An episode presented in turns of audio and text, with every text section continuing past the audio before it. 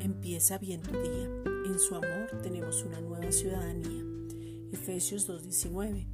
Así que ya no sois extranjeros ni advenedizos, sino conciudadanos de los santos y miembros de la familia de Dios. Cuando se es ciudadano se es miembro y se tiene una nacionalidad. Eso quiere decir que se pertenece a una nación. Somos ciudadanos del cielo. Ya no pertenecemos a esta tierra. Estamos sentados en lugares celestiales espiritualmente hablando y desde allí nos movemos, somos y existimos. Somos un espíritu, tenemos un alma y vivimos en un cuerpo.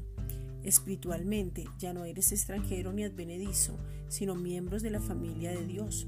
Ahora en Cristo tenemos un registro que es el sello del Espíritu Santo, con un nombre nuevo, Hijo amado del Padre, una huella donde dice tú eres de mi propiedad y está rociado con la sangre de Cristo.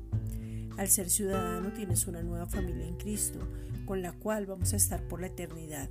Es cuestión de identidad. Esta es una reflexión dada por la Iglesia Gracia y Justicia.